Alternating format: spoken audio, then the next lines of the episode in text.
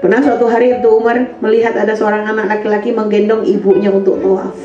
Akhirnya waktu itu laki-laki bertanya, "Ya Imam, ini adalah ibuku dan selama dia melaksanakan ibadah haji aku yang menggendongnya.